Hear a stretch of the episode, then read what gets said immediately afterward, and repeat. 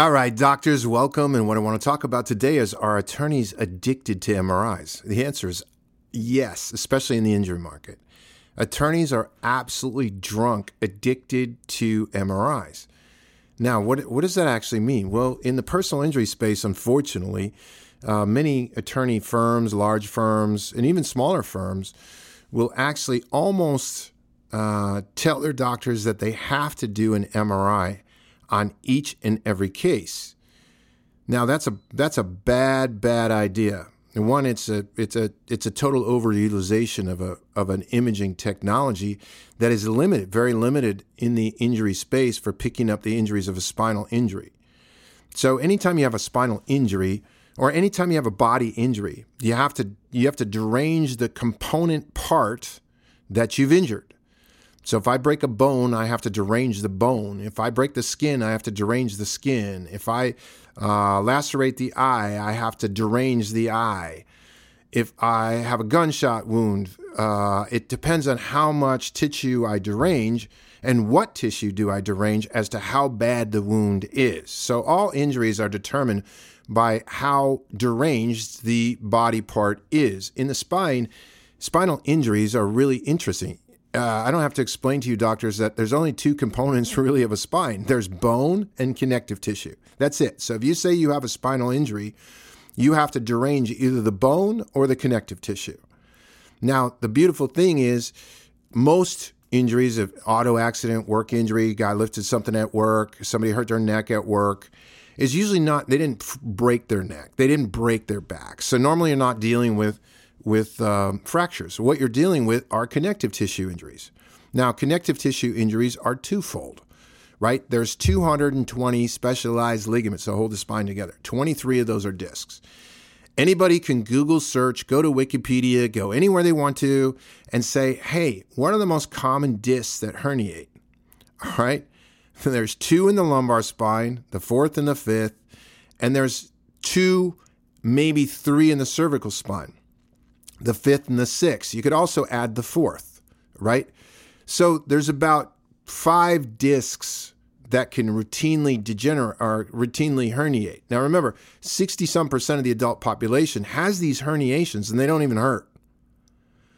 So if you look at an at, at a spinal injury, all right, good. So a patient comes in, I've got to de- I've got to define well how injured are they? How I say they injured their spine, then there has to be some sort of derangement in the spine.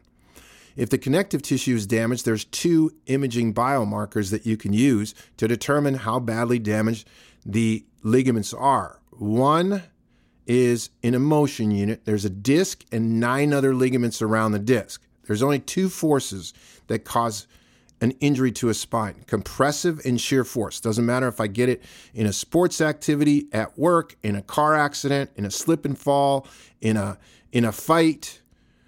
If I injure my spine, shear and compressive force are going to injure it. It's a combination usually of both. So if I shear the ligaments, they cause excessive motion. If I just compress the ligaments, it may cause a herniation to the disc. Remember, there's a disc and then there's nine other ligaments around it. So when we look at these herniations, when we look at attorneys, attorneys are dead drunk on MRI. They're drunk on it. They're they're intoxicated with it. And they're intoxicated with it because they don't understand it.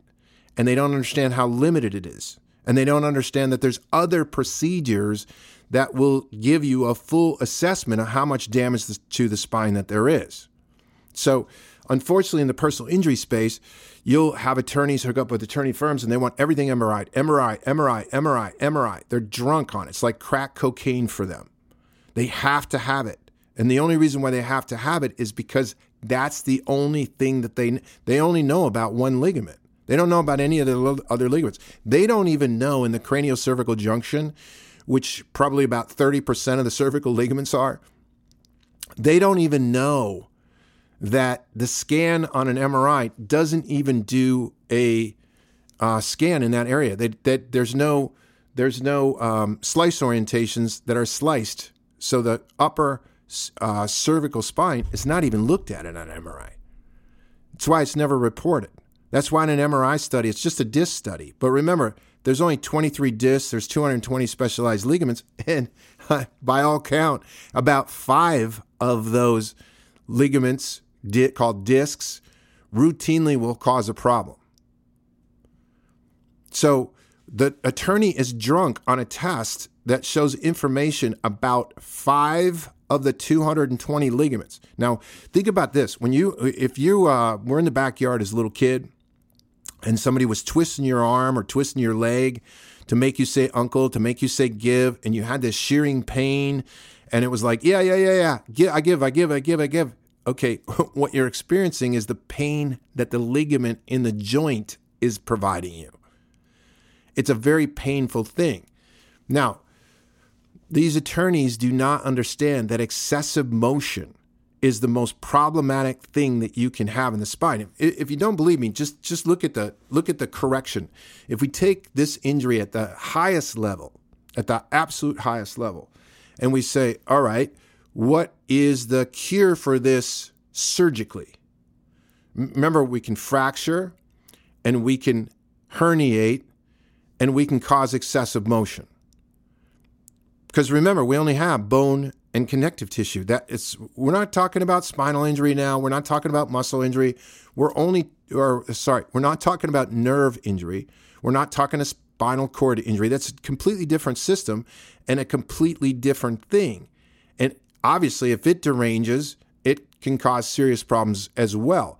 But right now we're saying and we're saying we're talking about a spinal injury. And a spine is bone and connective tissue. So with bone and connective tissue, you have either on the connective tissue side excessive motion or disc herniation. Now, a smart injury doctor knows automatically you have to take flexion extension x rays and you have to test for excessive motion because that's going to tell you how to determine the severity and location of any ligament condition. And it's also going to give you information on how you would know to, on a, on a more probable than not basis, do an, uh, if your MRI is going to produce uh, disc findings. It's that important of a test, right? But you got this, you, have these attorney groups that go, hey, Uh, really all I want to know about is five of the 220 ligaments. That's because they're not doctors, and that's because they're highly undereducated in the injuries that they represent. 100%, 1000%. They are highly undereducated. And yet, today in the market, unfortunately, they drive procedures because they drive you'll see their bill you know their signs all over their billboards and so they are picking up the injury patients. And unfortunately for those injury patients oftentimes they're recommending something like a standard hey mri everybody. And it's not good for the person. It's also not good for the provider. It's not good for the industry at all. And it represents a huge opportunity for any doctor that understands truly understands spinal injuries, truly understands the simplicity of what I just said. Look, there's only three things that you can image with a spinal injury there's fracture, excessive motion, and disc herniation. And disc herniation is the least problematic of the connective tissue injuries if you said to me, hey, uh, you can have a disc herniation or you can have severe excessive motion because you damaged the ligaments that hold that motion unit together, it's going to be permanent. You're going to have it for the rest of your life. It causes severe instability in your spine. Would you rather have that or would you rather have a disc herniation? I'm going to tell you 99% of the time, 100% of the time, I'm going to say, give me the disc herniation. I care less about that. That's an easy fix. It's the excessive motion that's a problem. And doctors, that's what smart injury doctors know. That's what makes smart injury doctors some of the most unique and powerful doctors in the injury market today. That's what makes you really unique is that you understand what I just said and not only that, you understand how to take it out and present it to attorneys, to insurers, to the public, to medical doctors, to anybody that you want to. So, what I do on these podcasts, doctors, is I ask you if you have any comments or you have any things that are bothering you in the personal injury space, put them down below. Put them down in the comments. Also, I very much so, each time I do one of these podcasts, it's short and uh, on a topic And I hope that you gain something from that topic, gives you something to think about, something to look at, something that you might want to research into more. And I look forward to on these podcasts seeing you again on the next podcast. And I thank you for your attention on this one.